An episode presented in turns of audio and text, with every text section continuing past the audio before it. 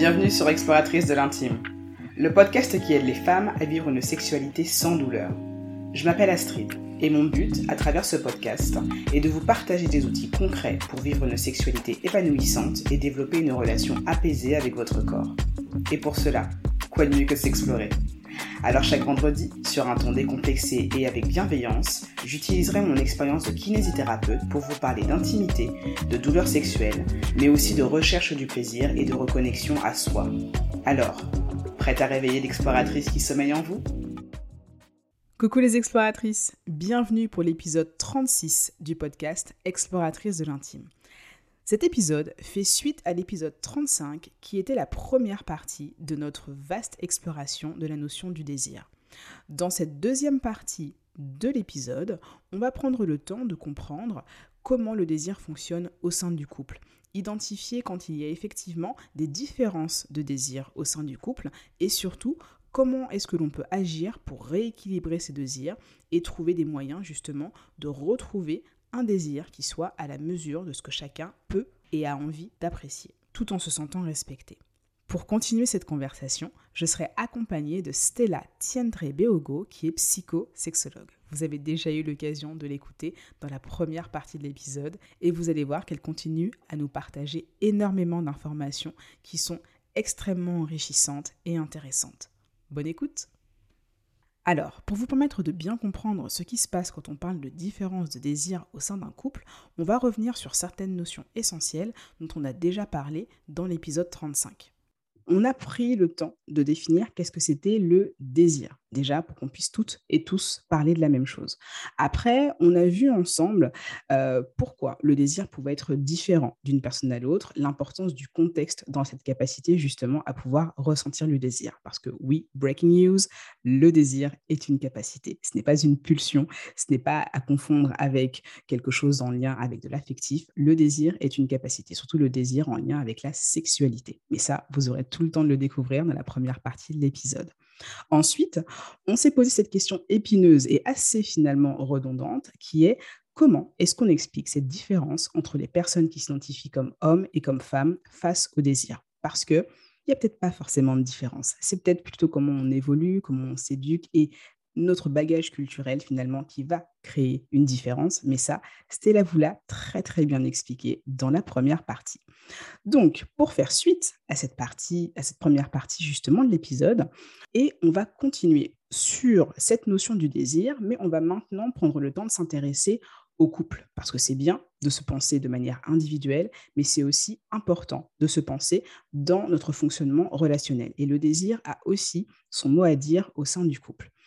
Je voulais juste revenir sur euh, la première notion, la dernière notion pardon, qu'on avait euh, abordée dans la première partie de l'épisode quand on répondait à cette question de la différence de désir entre les hommes et les femmes. Stella nous a très très bien expliqué que cette différence venait en grande majorité d'une inégalité par rapport aux constructions, aux représentations que l'homme et la femme pouvaient avoir de leur propre corps. Quand un homme va être habitué à pouvoir justement appréhender son sexe, pouvoir le toucher, accéder au plaisir, et cetera, et cetera, ça va faciliter en fait la naissance du désir et ça va forger sa capacité à ressentir du désir. Quand une femme, elle, va être plutôt euh, éduquée avec des principes qui vont l'éloigner finalement de sa génitalité, de sa sexualité, quand le fait de pouvoir parler librement en fait de son corps, de sa vulve, de son vagin va déjà poser problème, le fait d'aller appréhender de manière tactile cette zone-là, ça peut aussi être une source de honte ou de culpabilité, bah forcément, on peut facilement imaginer que aller accéder à son désir va avoir un petit peu plus d'obstacles. Et ça, ça va nous amener finalement à cette notion que la différence de désir va se manifester aussi par différentes formes. C'est-à-dire qu'on va parler du désir réactionnel ou du désir spontané. Le désir spontané, ça va être cette notion que j'ai une envie qui va apparaître dès que j'aurai vu quelque chose qui va justement susciter de l'envie. Parce que comme Stella nous l'avait très bien dit, le désir est une envie. Il va y avoir une motivation, il va y avoir une intention. Et ça, ça va apparaître un petit peu comme un claquement de doigts. J'ai vu quelqu'un dans la rue que je trouvais extrêmement séduisant ou séduisante, ça crée du désir. Je suis avec une personne avec laquelle je me sens en sécurité, émotionnellement parlant, on partage un moment qui me fait du bien, ça va me donner envie peut-être d'aller vers plus de plaisir et donc plus de désir. Et ça, c'est une réaction qu'on va pouvoir observer peut-être plus fréquemment, et je mets vraiment des guillemets quand je dis ça, chez les hommes. Il y a une autre forme de désir qui existe, c'est du désir réactionnel. Ce désir réactionnel, il va apparaître dans un contexte qui va être explicitement érotique, explicitement sexuel. Et c'est un désir dans lequel beaucoup de femmes se reconnaissent, c'est-à-dire qu'on va avoir un contexte. On est parti tranquillement dîner avec son ou sa partenaire, on a passé un excellent moment, on est parti se balader et on a envie que la soirée se prolonge par justement euh, un moment peut-être plus intime. Et le contexte va nous donner raison parce que le partenaire va montrer du désir, le partenaire va justement avoir envie de partager ce moment intime et ça va nous mettre sur les rails pour nous-mêmes avoir envie de rentrer dans un rapport intime. C'est là où on va parler de désir réactionnel, c'est-à-dire qu'on va ressentir soi-même du désir parce que finalement, la sexualité aura déjà commencé en fait à être initiée. Et c'est parfaitement OK. C'est une forme de désir qui est parfaitement saine et qui est parfaitement normale. Je prends le temps de le répéter. C'est une forme de désir qui est parfaitement saine et qui est parfaitement normale. À toutes ces femmes, et j'en ai fait partie, qui pensaient qu'à partir du moment où on n'était pas euh, complètement euh, possédé par un démon qui nous donnait envie d'aller sauter en fait, sur son partenaire comme ça, en passant de zéro à cent en une seconde et qu'on n'était pas normal, c'est faux. D'accord ? C'est complètement faux. Cette forme de désir réactionnel est parfaitement normale et il n'y a pas de raison de chercher en fait à la changer parce que vous n'êtes pas cassé, vous n'êtes pas dysfonctionnel si vous fonctionnez comme ça. C'est juste un autre mode de fonctionnement et c'est OK. Maintenant que tout ça est plus clair et que vous avez un excellent résumé des principales notions de l'épisode trente-cinq, que je vous engage toujours à aller écouter parce que vous aurez toujours plus d'informations, je vais de nouveau accueillir Stella qui va justement prendre le temps de discuter avec nous de l'impact des différences de désir dans le couple. Bonjour Stella. Bonjour Astrid. Contente de Comment te retrouver. Oui, moi Bien. aussi. Super. Alors, justement, maintenant qu'on a pris le temps de définir un petit peu tout ce qu'était le désir, les différentes façons de fonctionner avec son propre désir et la façon dont le désir pouvait être influé, dis-nous un petit peu, quand on est dans un couple et qu'on a l'impression que partenaire A a beaucoup de désir et que partenaire B n'a pas tant de désir, comment est-ce que cette, cette différence de désir au sein du couple peut avoir des conséquences, selon ton expertise ? Alors, évidemment, il va y avoir de la frustration, il va y avoir de, même de, parfois de la déception, ou comme si euh, on s'était trompé. Euh, on ne comprend pas, beaucoup de, de confusion aussi, euh, si, de, de, dépendamment de la manière dont ça arrive, surtout si ce n'est pas parlé. Euh, et il va y avoir surtout tout un tas d'insécurité qui peut apparaître euh, pour la personne qui se sent, entre guillemets, plus... Euh, désiré, qui va tout de suite aller vers des croyances euh, si l'estime de soi-même n'est pas, euh, n'est pas fixée, il peut, euh, il peut y avoir comme un sentiment d'être inadapté sexuellement ou en tout cas de ne pas être suffisant, de ne pas être euh, suffisant pour son ou sa partenaire, mais pas forcément. Euh, certains couples, d'ailleurs, ils, ils se mettent ensemble aussi pour ça. Il euh, y a des calages, on va dire, névrotiques, euh, des personnes qui se, qui se calent ensemble parce que euh, les désirs vont ensemble. Euh, donc, certains couples où les partenaires vont être très autonomes, euh, vont respecter en fait, les fluctuations de, de désir de leur partenaire. Euh, et je pense que ces personnes ont bien compris euh, que, que le désir sexuel était quelque chose de très individuel, presque quelque chose de très égoïste. Euh, et qu'il fallait le travailler, aller le chercher et pas uniquement se caler sur le désir de l'autre ou euh, se caler sur ce qui se passait euh, dans le couple à deux. C'est généralement aussi des personnes qui ont euh, un monde auto-érotique euh, assez, euh, voilà, assez soutenant aussi dans ces moments-là et qui peuvent, euh, qui peuvent euh, tout en maintenant leur, euh, leur sexualité, euh, pouvoir soutenir et écouter leur partenaire sans euh, euh, le prendre pour, euh, pour eux ou elles. Donc ça, c'est, c'est aussi intéressant. Moi, je vois, je vois les deux. Ok. Je et quand tu, ouais. quand tu parles, en fait, de... de monde auto-érotique, est-ce que, euh, c'est, alors c'est pas forcément que je veux faire un raccourci, mais est-ce qu'on peut parler justement bah, de la masturbation ou euh, ce genre de choses-là, ça revient à ça ? Complètement. Okay. La masturbation fait partie de, de, de l'auto-érotisme. L'auto-érotisme est plus général, c'est plus en tout un monde, euh, ça va euh, des pratiques du quotidien à notre imaginaire, alors que la masturbation est quand même centrée, ben, comme le mot l'indique, sur euh, une activité manuelle où on va se manipuler. Mmh. Euh, donc la masturbation fait partie du monde auto-érotique effectivement d'une personne. D'accord, donc de manière plus large, mon auto-érotisation, ça va être euh, moi qui passe devant le miroir et qui me trouve absolument sublime voilà. ce jour-là dans ce, dans ce petit short rouge et le petit compliment que je vais me faire à ce moment-là, c'est ce genre de choses-là aussi. Exactement, c'est ce genre de choses, ça va être la musique qu'on écoute, euh, ça va être euh, la manière dont on va se mettre de la crème. Euh, oui, ça va être euh, tout ce qu'on fait pour soi-même. Euh, je dirais, c'est comme si euh, c'était une auto-séduction, euh, un auto-imaginaire euh, érotique, une auto. Un, enfin, c'est une intimité avec soi-même qui, qui est aussi sexuelle. Euh, et quand je dis sexuelle, c'est le mot sexuel en, en large. Quoi. C'est pas euh, que euh, au moment de la masturbation. D'accord. Donc, si je reprends ce que tu disais, euh, finalement. Quand on est euh, dans un couple avec euh, deux partenaires qui ont une différence euh, de désir, euh, donc l'un qui va être dans cette position, en tout cas entre guillemets, plus désirant et l'autre dans une position plus désirée, c'est pas forcément quelque chose en fait qui est problématique dans la mesure où c'est quelque chose finalement de très personnel et très, très individuel et qu'à partir du moment où on arrive à être dans une logique de communication et de compréhension en fait du fonctionnement de l'autre, on peut parvenir finalement à trouver un juste équilibre qui permet à tout un chacun de, de se sentir respecté en fait dans sa manière de fonctionner. Complètement, complètement, et sachant que ça peut être une période, ça peut être un temps, comme on a vu tout à l'heure, le désir fluctue en fonction de beaucoup de choses. Donc si c'est parlé et que euh, y a cette capacité de communication dans, dans, dans, ce, dans ce partenariat, dans ce couple, euh, tout, est, tout est possible.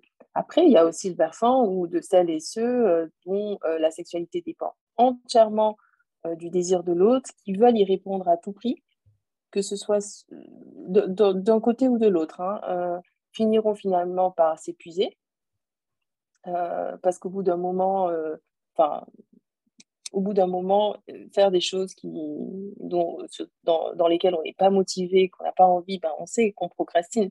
Il y a aussi la procrastination euh, sexuelle, je dirais. Et euh, au bout d'un moment, mettront en place tout un tas de, de stratégies d'évitement de la sexualité en entier. Euh, c'est-à-dire qu'on va tout faire pour éviter, quitte à euh, somatiser aussi, ce qui va créer d'autres, euh, on va appeler ça des, d'autres troubles en conséquence. Euh, par exemple, euh, des mycoses à répétition, c'est possible, euh, des, des, des douleurs hein, au niveau de la pénétration. Et je pense que le problème avec le fait de se forcer, c'est finalement de créer une mémoire du plaisir qui va, euh, qui va être négative. Euh, c'est-à-dire que les dernières fois qu'on, qu'on aura eu un rapport sexuel, ça n'aura pas été top top. Et en fait, le corps, euh, il est tout sauf euh, un corps qui va là où euh, ça ne lui fait pas plaisir. C'est pas, euh, il n'est pas, il n'est pas programmé pour ça. Donc en fait, s'il sait Euh, que la prochaine fois, ça va être comme les dernières fois, il va avoir tendance à l'éviter et à se, à se protéger euh, de, de choses désagréables, tu vois ? Ouais, mais c'est, c'est important de le rappeler qu'on n'est pas programmé pour se faire du mal, on n'est pas programmé pour aller vers des choses qui ne nous procurent pas de plaisir, on n'est pas programmé pour ressentir de la souffrance. Et euh, tu le disais très bien dans la première partie de l'épisode, que finalement notre désir il se construit aussi en fait sur nos expériences passées. Et donc c'est, c'est complètement logique que tu puisses être moins enthousiaste à l'idée d'envisager en fait une future euh, relation sexuelle, ou en tout cas un futur moment d'intimité, si la mmh. dernière fois que ça s'est passé, euh, euh, tu te retrouves finalement dans le même contexte, avec le même partenaire, avec finalement quasiment les mêmes événements qui sont en train de se dérouler, et que tu sois dans l'anticipation mmh. en fait que les choses se passent de la même manière, à savoir pas très très bien. Et donc forcément, mmh. bah, ça va influencer sur notre capacité à, à se ressentir bien détendu, enthousiaste, euh, impliqué aussi, en sécurité. Enfin, tout ça, ça va, ça va jouer sur le désir. Donc, c'est, c'est important, effectivement, de le redire. Ne, ne vous lancez pas, en fait, dans quelque chose qui ne vous met pas à l'aise. Si on devait le résumer oui. comme ça, enfin, prenez-le comme oui. ça. Ne vous lancez pas dans un truc qui ne vous met pas à l'aise. Posez-vous le temps, déjà, de vous, de vous poser la question. Pourquoi vous ne vous sentez pas à l'aise? Mais aussi, euh, oui. discutez-en avec votre partenaire. Complètement. Alors, euh, tout à l'heure, tu disais, euh, euh, le cerveau, euh, on disait que le cerveau n'était pas... n'était pas fait pour justement euh, euh, nous amener vers des activités, qui, vers des choses qui nous font souffrir. Et moi, j'irai un peu plus loin, ça dépend. Ça dépend un peu parce que ben, parfois, on a érotisé la douleur. Et donc, la douleur peut faire partie de notre, euh, on va dire, de notre valise, euh, de, de notre mal à outils du plaisir. Euh, donc, euh, donc, ça, c'est aussi quelque chose à... À, à dire pour, pour complexifier un peu la chose. Et euh, moi, je voulais qu'on pose cette question aussi dans l'autre sens, euh, parce qu'on s'est posé la question des conséquences euh, sur le couple quand il y avait des niveaux de désir euh, différents. Mais il y a aussi la question, euh, on peut, on peut aussi poser la question dans l'autre sens, c'est-à-dire euh, euh, quelles sont les conséquences du niveau de désir quand il y a des problèmes dans le couple. Et je pense que c'est plus ça, moi, parfois, que je vois. Euh, par exemple, certaines personnes... Euh, Euh, vont avoir moins de désir parce qu'il y a une, une, une, une, par exemple une répétition du refus à la sexualité. Par exemple, on va leur dire non plusieurs fois et ça va créer comme une forme de découragement. Euh, bien sûr, ici, il n'est pas question de, de parler de tout ce qui est euh, relations abusives, violentes euh, ou de, des cas de, de, de, de violence conjugale, physique ou psychologique euh, ou autre. Euh, je parle bien des couples où il y a beaucoup de tendresse, où il y a beaucoup d'amour, Où, euh, mais, le, mais, mais que le désir sexuel a, a peu à peu disparu. Euh, et dans ces cas-là, il est difficile pour l'autre de ne pas penser que c'est sa faute ou qu'il n'est pas, euh, ou qu'il n'est pas suffisant euh, sexuellement. Euh, et donc, euh, c'est, c'est là où il y a d'autres troubles euh, qui vont se réveiller en conséquence. Euh, c'est ce qu'on disait tout à l'heure, par exemple, de troubles anxieux, euh, anxiété de performance, où on va vouloir euh, en faire beaucoup trop, beaucoup plus, euh, et justement ne pas y arriver, ce qui va pouvoir créer euh, encore plus, euh, le, euh, ex- exacerber le, le trouble du désir, euh, les troubles, des troubles de l'érection, euh, euh, des anorgasmies, euh, tout ce qui est euh, euh, incapacité euh, à ressentir du plaisir. Donc, euh, toute la chaîne est impactée, en fait, que ce soit, euh, une fois que le désir est impacté, euh, il y a des tout ce qui est trouble de l'excitation, euh, sécheresse vaginale, euh, tout ça, tout ça, euh, anorgasmie, euh, trouble de l'excitation, euh, trouble de, de, ouais, de, de, de pla- du plaisir, euh, qui peuvent, euh, qui peuvent à un moment euh, arriver. Donc okay. Surtout pas se forcer. Mmh. Euh, déjà, ça c'est euh, la base. Effectivement, ouais, donc c'est ce que tu nous disais, euh, euh, quand on est face à ces difficultés euh, émotionnelles ou affectives, le corps finit par parler en fait, et c'est euh, une, une étape supplémentaire pour nous forcer finalement à regarder là où on n'avait pas forcément envie de regarder, donc euh, écoutez-vous, hein. Si c'est la première Exactement. Fois que vous écoutez ce podcast, vous voyez que c'est quelque chose que je vous répète souvent, mais, euh, mais en l'occurrence, c'est, c'est un, un conseil qui est extrêmement important. Écoutez-vous, le, les, mmh. le corps, les émotions, toutes ces choses-là, ce sont des signaux, ce sont mmh. des informations qui font prendre le temps euh, de reconnaître, d'une part, et ensuite euh, d'écouter pour pouvoir agir euh, de la manière finalement la plus, la plus pertinente et la plus cohérente par rapport euh, aux inconforts ou aux difficultés qu'on ressentait. Donc là, euh, c'est, c'est vraiment top parce que tu nous as, tu nous as vraiment donné un très, très grand tableau finalement de ce que pouvaient représenter les conséquences de ces différences de désir pour un couple. Euh, et je pense que beaucoup de personnes se reconnaîtront dedans. Mais maintenant, j'aurais aimé savoir finalement, bah, qu'est-ce que tu nous conseillerais pour y voir plus clair ?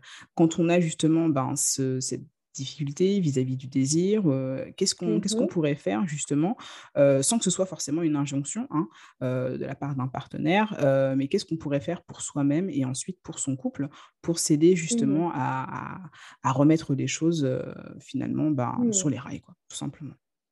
Alors je pense qu'en général, je pense que les, les recommandations que je peux, je peux donner euh, vont surtout porter sur la redécouverte d'une, de l'intimité, de l'intimité érotique. Euh, la notion d'intime, elle est aussi complexe. Ce serait euh, l'objet d'un autre podcast, j'ai l'impression. Mais, mais, mais l'intime, euh, je pense que l'intime, le mot, hein, est important, de ce qui fait intime pour nous. Euh, je pense qu'il y a quelque chose de très secret dans l'intime et donc qui concerne la personne euh, et qui ne concerne pas du tout l'autre. Et je pense que ça s'apprend. Euh, donc, je dirais en général développer sa capacité à, à percevoir cette intimité, à, à être intime avec son corps, donc à, à être seule quelque part, à être secrète. Euh, et je ne parle pas de cacher les choses ou être pu, de, d'une, d'une pudeur, euh, d'une pudeur euh, exacerbée ou mal placée.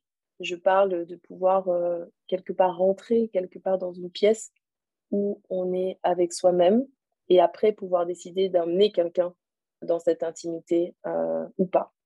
Euh, donc pour moi, les, il y aura aussi des différences avec des personnes qui ont des, des vagins. Il sera question peut-être d'érotiser hein, ce vagin. Euh, on parle de vaginalité en, en sexo. Euh, on parle de, de, de, de de la capacité à, euh, d'une personne à pouvoir déjà imaginer, à pouvoir se représenter ce que c'est son vagin. Euh, on, on parle de creux vaginal euh, pour pouvoir euh, bah, y faire ce, que, ce qu'on veut à l'intérieur. Mais il faut déjà pouvoir avoir cette notion de vaginalité ancrée. Donc, je, je dirais que pour ça, il va falloir travailler tout ce qui est... Euh, euh, exploration des nouveaux modes, de nouveaux modes excitatoires. Euh, ça, c'est aussi très kiné. Euh, mais c'est hyper, euh, c'est, c'est hyper intéressant euh, de, de pouvoir se poser à des moments et de savoir ben, comment, euh, qu'est-ce qui fait que, euh, on, euh, qu'est-ce qui fait monter l'excitation en nous, euh, quel type de toucher, quel type de, de cadence, euh, quel type de rythme. Euh, et pour nous. Euh, ça, c'est une chose. Euh, je dirais aussi que tout ce qui est euh, masturbation, bien sûr, exploration de son auto-érotisme, pour moi, ça, c'est aussi une, une, une base euh, qui permet de, de, de faire tout ce qu'on vient de dire, euh, explorer de nouveaux modes excitatoires, euh, érotiser son vagin.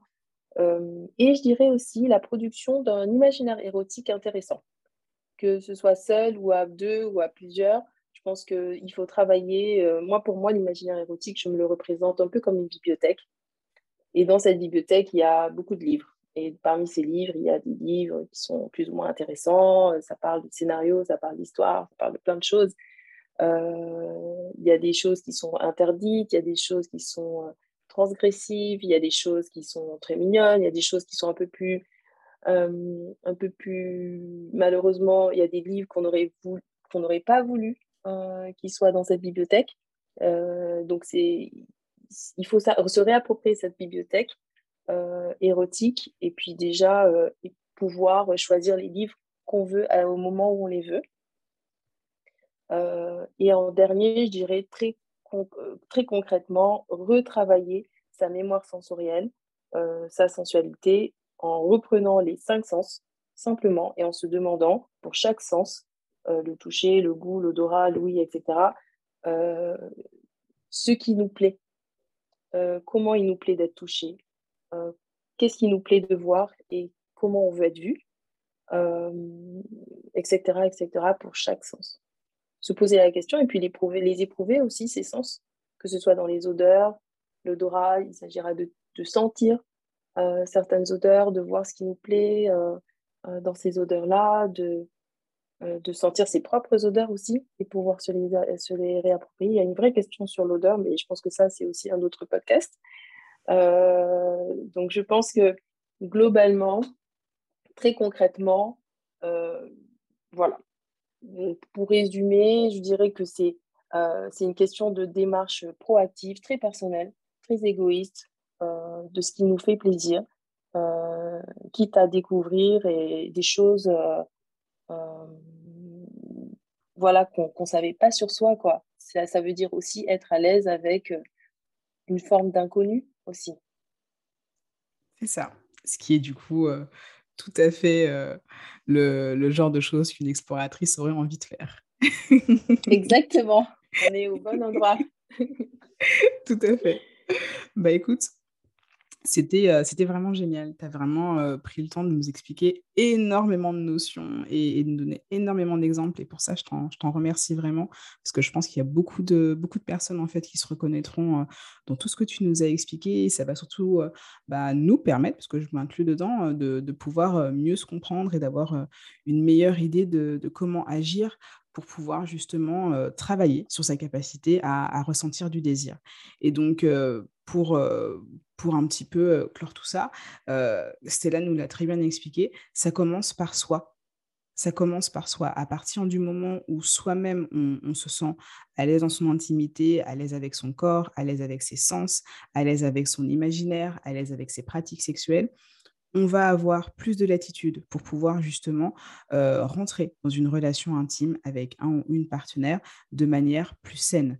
Et attendre de manière passive, ce n'est pas une solution. On ne peut pas espérer en fait que l'autre nous connaisse mieux que nous-mêmes. Tu l'as très bien dit, c'est une démarche qui nécessite d'être proactive, c'est une démarche qui nécessite d'être égoïste et c'est pas mal, c'est pas mal d'être égoïste, c'est pas mal de prendre du temps pour soi, c'est pas mal de prendre du temps pour s'explorer, pour s'apprendre, pour se comprendre, parce que c'est ce qui mmh. nous permet d'être plus présente et plus ancrée dans notre intimité avec un ou une partenaire. Ça, c'est important de, de le savoir. Donc, ne vous culpabilisez pas de prendre un bain chaud un soir pour pouvoir justement prendre le temps de vous masser. Ne vous culpabilisez pas de vous prendre quinze minutes le matin parce que vous avez une envie, c'est vous masturber. Ne culpabilisez pas de prendre ce temps pour vous parce que c'est précieux. et, et tu sais, tout à l'heure euh, on parlait de démarche euh, pro- proactive où euh, euh, on allait découvrir des choses. On n'a on n'a pas parlé des personnes qui vont aussi découvrir que la, leur satisfaction euh, sexuelle euh, se trouve dans une non-sexualité, dans une asexualité, et euh, c'est aussi ok en fait. Parmi toutes les choses qui sont ok, c'est aussi ok de pas euh, de pas trouver, en tout cas de trouver une satisfaction dans le fait euh, d'être asexuel et donc de ne pas avoir euh, de, de sexualité euh, comme, euh, comme, comme on nous décrit qu'il faut en avoir. Euh, et en fait, ça me, euh, ça me fait penser euh, que quelque part, le, enfin, le désir, c'est, c'est pas quelque chose de vital.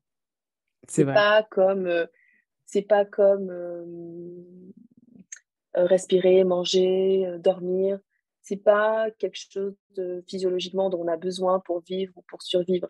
C'est juste quelque chose qui est, qui est cool, je pense, à avoir et qui mène au, à, à une forme de plaisir, une des formes d'ailleurs de plaisir dans la vie, euh, qui est la sexualité et le plaisir sexuel. Euh, mais donc, du coup, je pense que ce qui est le plus important, peut-être... Euh, peut-être à pas à retenir, mais à, à vraiment garder en tête, c'est la question de, de, de choix, tu vois, de, d'intention et de, de choix, et donc de liberté dans cette question de désir, surtout que ce n'est pas quelque chose de vital, ce n'est pas quelque chose d'obligatoire. Ce n'est... Il y a des personnes euh, euh, asexuelles qui, ont, euh, qui sont très, très heureuses, et euh, histoire de, de, de, voilà, de faire descendre un peu la, la, la, la, la pression, parce qu'on parlait d'injonction, là, tout de suite, parce qu'il y en a énormément en sexualité, Euh, mais énormément. Sur les réseaux sociaux, on a... il n'y a que ça. J'ai... Moi, j'ai l'impression que si tu n'as si pas de sexualité, vraiment, oulala, c'est chaud. Euh... Donc, vraiment, je pense qu'il faut... Il faut vraiment se calmer avec tout ça et se dire que c'est une démarche cool. C'est une... un des moyens d'avoir du plaisir, euh, mais que si, de toute façon, il euh, n'y a, pas de... y a, pas de... y a, pas... y a pas la question de choix et de, liber... et de la liberté qui est centrale, et eh bien franchement, ça, c'est pas que ça sert à rien, mais ça sert à rien. Voilà. C'est vrai, c'est, c'est important, euh, c'est très très important ce que tu dis, et ça me, ça me fait penser euh, à, à une citation en fait euh, du livre euh, « Je jouis comme je suis » où euh, elle dit très bien que finalement, euh, la question mmh. n'est pas tellement de se demander euh, est-ce qu'il y a quelque chose qui ne va pas avec son désir, mais plutôt est-ce que je désire finalement une sexualité qui vaut vraiment la peine d'être désirée. Et ça, pour yes. le coup, je trouve que ça, ça résume très bien je... ce que tu viens de nous expliquer. Totalement, totalement, je suis tout à fait d'accord. Bah écoute, merci beaucoup Stella d'avoir pris le temps de nous, euh, de nous partager autant d'informations qualitatives comme ça sur deux épisodes, oui oui, sur pas un mais deux épisodes. Yes. Merci beaucoup pour, pour ton intervention qui a été extrêmement riche. Merci à toi de m'avoir invitée, merci pour la confiance, c'était un très bon moment et voilà. Avec plaisir. Et les exploratrices, comme d'habitude, n'hésitez pas à nous faire, nos re... à nous faire vos retours par le biais des yes. réseaux sociaux. Comme d'habitude, je vous remettrai dans la description de l'épisode euh, les liens qui vous permettront de venir rediscuter avec nous un petit peu de ce que vous avez pensé, de, de toutes ces notions et de tout ce qu'on vous a partagé. Et puis, ben, pour celles qui euh, ont envie euh, de, de soutenir le podcast, laissez un commentaire, laissez une note cinq étoiles. Ça permet au podcast d'être euh, connu et découvert par encore plus de personnes et c'est comme ça qu'on permettra justement de faire une révolution de la sexualité. À très bientôt.